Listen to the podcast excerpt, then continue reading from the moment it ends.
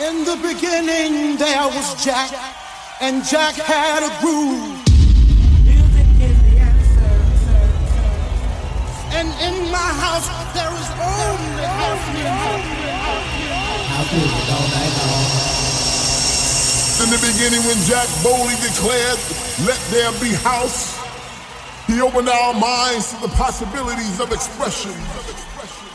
And with that one line, he made us believe all things are possible and that no man could put us under. Four words that moved the nation, four words that shook the floor, four words that seeped into my bones and made me deeper than the deepest sea and higher than the tallest mountain. Let there be house, and house music was born.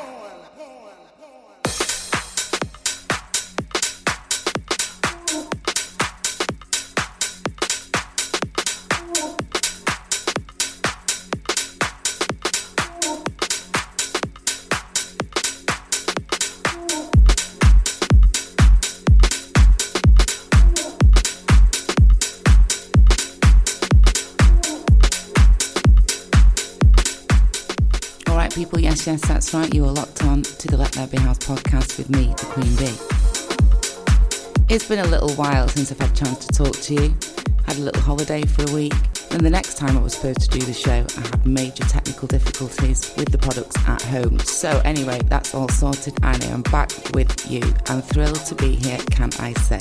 Kicking off with a record from Let There Be House. This is called I Can Make It and it's a Sebb Junior remix. Keep it locked. This is the Queen Bee on the Let There Be House podcast.